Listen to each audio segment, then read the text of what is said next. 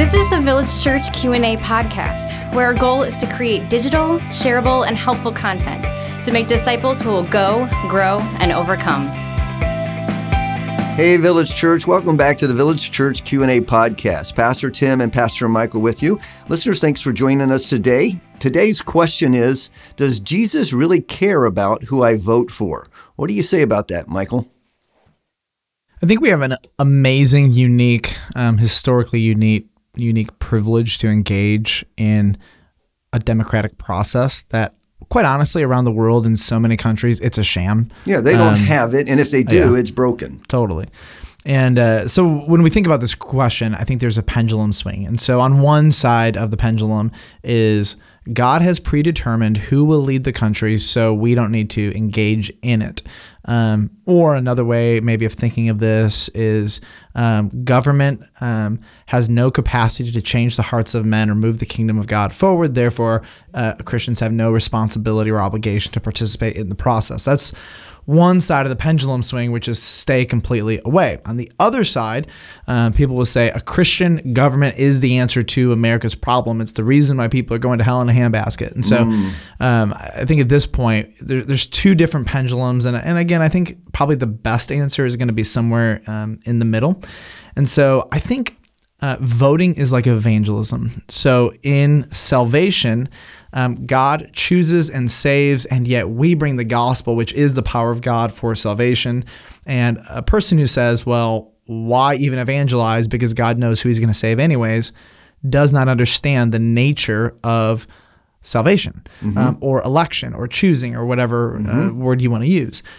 And so, um, oftentimes, um, we um, are not living and thinking correctly because we're pendulum swinging in our ideas. And really, the middle ground is often the best place to be.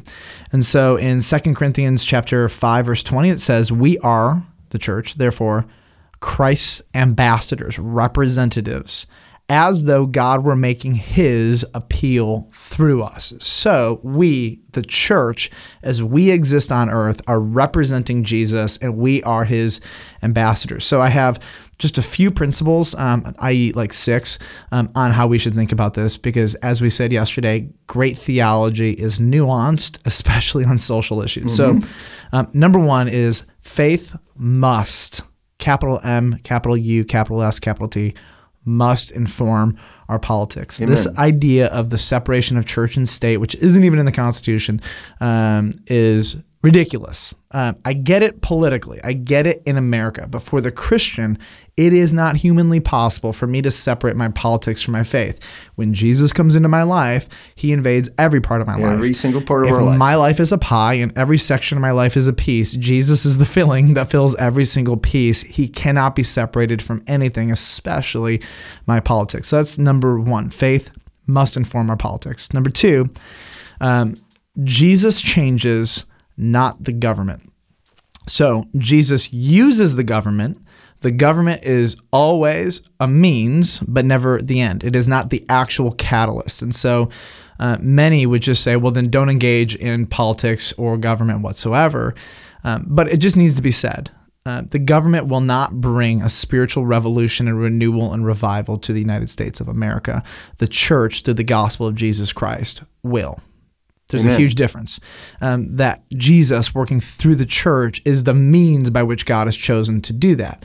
Again, it does not mean that the government has no place in the role of God on this planet. It just means the role of, of government is not to bring revivals spiritually, which brings me to point number three.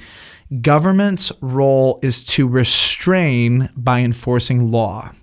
That is government's job as we think about the kingdom. So here's what law does law creates sinners. Law incites sin, uh, and law makes us want to sin more. So, but we need law because without law, we'd have chaos and anarchy. So we give law. Law makes and reveals that we're sin breakers, and the government comes in and enforces that.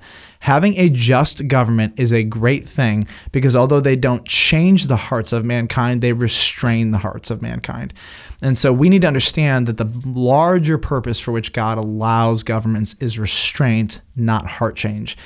And restraint is very important. We see this with kids. You raise your children, we have no capacity to change their hearts, but our job is to restrain their sin and to discipline their sin um, so that they don't become their worst possible selves. And so we always need to understand the role of government as restraining, not changing. Um, but if we don't get that government has a significant role in the restraining of humanity, um, then we will just avoid it altogether. You want a solid, just government to Absolutely. restrain the insanity of the human nature.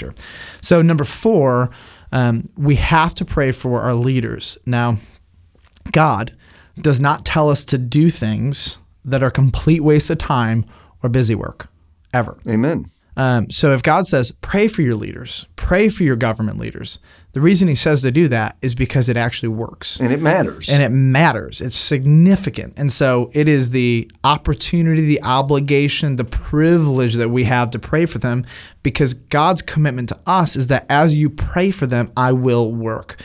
And we pray for their salvation, we pray for their protection, we pray for a number of different things. But um, most Christians don't like to pray for government leaders because they can't tangibly feel it or see them or they don't know them. Well, um, Paul basically makes it clear you need to pray for Caesar. Well, they'll never meet Caesar, you know? And if they do, it might be at the end of his sword. Uh, but their commission is still to pray for him. And who knows how much restraint or protection God may or may not put on the American people or the church because of the prayers of the saints. We don't know. But here's what I do know um, God tells us to do it. It's not busy work, it is always meaningful. Number five, um, beware of Christian lemmings on social media. Michael, what is a lemming? A lemming. Yeah, unpack is- that. Yeah, a lemming is. We should write a book on this, by the way, because it comes up in every other episode.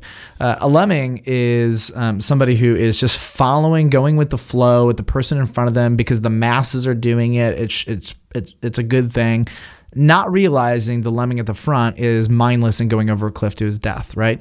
And so we encourage Christians don't be lemmings. Use your mind, think, let the Bible inform you.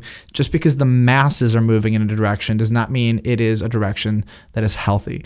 So I am I'm amazed at people's Christians subconscious need to be trendy in their politics.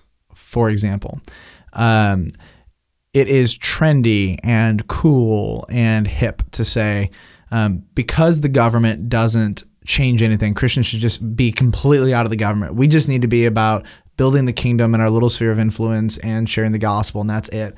And uh, government is for more like um, we'll say conservative Christians who are think whatever. So um, that's just like one small example, right? But it's totally impractical, impractical, and it doesn't take into consideration that um, the government is used by God to restrain, and we have the ability to influence, even in a small way, um, the restraint of God through government in America in our communities. Like, why would we not engage that? That's ridiculous. Um, we can't control it but we can influence it. And so it's, uh, there are a number of issues, and these issues especially surround social issues. Um, everything from abortion to homosexuality to gender to boycotting Starbucks, etc. You're just gonna you, you will watch these things come up. And my concern for the lemmings is that they are taking hard public stances on liberal issues without even thinking through the issue. Um, because um, in the emerging culture, and let me just speak about Facebook for a moment. Um, in the emerging culture, you can say anything you want as a Christian or non Christian if it has a liberal twist and nobody can challenge you. And if they do, they're a bigot. Okay.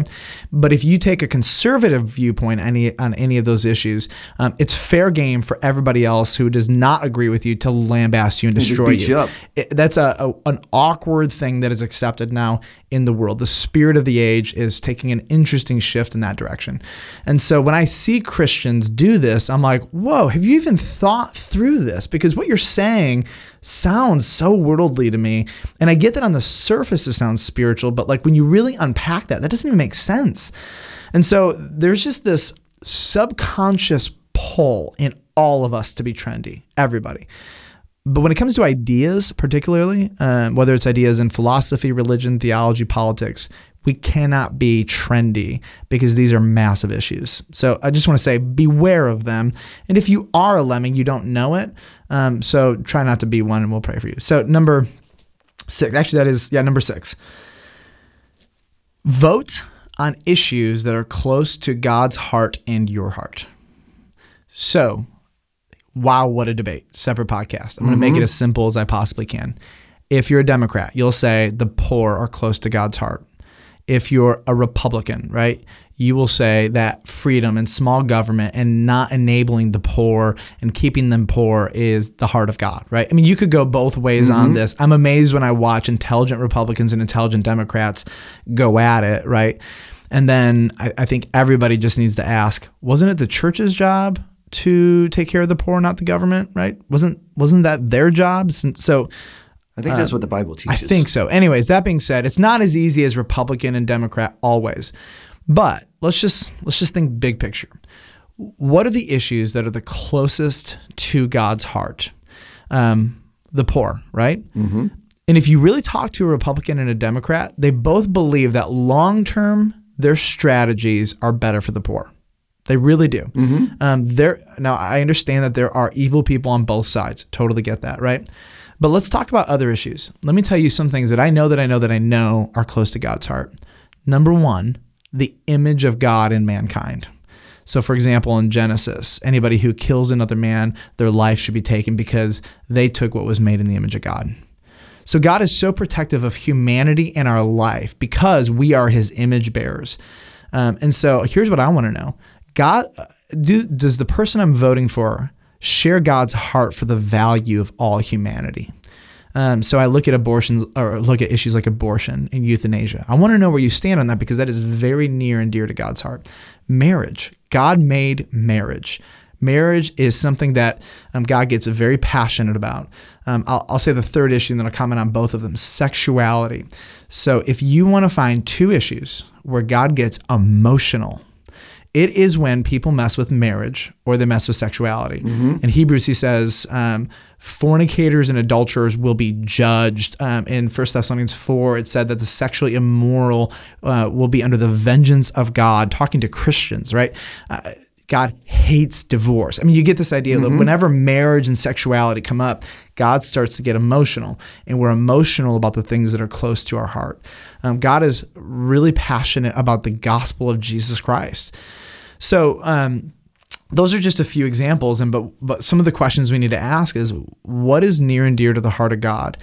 And one of the things that people I think are tempted to do in voting is that we try to vote for people that we perceive as being Christian. Well, just FYI, everybody, there is a billion dollar industry around these presidential candidates to make you believe they are who you want them to be. And this industry is targeting you on many, many levels, and it's targeting other people so that every person who hears about this person from the medium that is communicating to them believes they are who they want them to be. Billion dollar industry so that you believe candidate X is whatever you want him to be. So I just want to be clear. I can't always um, tell you that what I see on the surface is who they actually are. There's a whole machine around these people um, communicating, and um, but what I can say is I want to know at least what they say about their perspectives, and for example, Barack Obama in 2008 had a number of perspectives on marriage. He didn't. He's not ending his presidency with that same perspective. I can't control what the man does, but I can vote for somebody based on what they say they believe, right? And I'm not saying I did or did not vote for Barack Obama. So if you're reading into that, um, that's not my point. Um, some people really always want to know who I vote for, and just so another podcast, another day. So let me interrupt you right there, Pastor Michael. I've heard Christians say it is my responsibility as a follower of Christ to sometimes vote for the lesser of the two evils. What do you have to say about that? It depends on the person. Um, it's hard. I mean, this is one of those places where your conscience has to come into play. If if you truly feel you're violating your conscience and sinning by engaging in the political process, personally, I may not agree with you, but I'm going to give you the freedom to abstain. Um, I think there are better ways, but I, I'm, I'm going to just be open on that. Okay, and um, there are always in any in any circumstance there is no candidate who is going to perfectly capture the heart of God. So now we're just talking a matter of degrees. Correct. Um, and so everyone you vote for ever, even if you had two candidates that you loved and you had to vote one or the other, they're both two people who are going to fall short of the glory of God and not enact the perfect um, set of policies. So I, I would say um, Jesus is very sympathetic and understands that this is a fallen world. He navigates the weirdness of lesser evils all the time. And uh, I would just say that's something he understands. And so the principle of vote for the lesser of two evils is a fine principle, and it's something that we shouldn't be overly concerned about. Thank you, Pastor Michael, for giving us some principles to follow as we think about our voting. Listeners, please don't forget you can submit your questions to our podcast by going to our church website, vcob.org, just click on the link that says Q&A podcast question. Please join us next time when we answer some questions about serving. And the first question is, I don't know where to serve, but I do know I need to serve. Nothing's calling me. What do I do?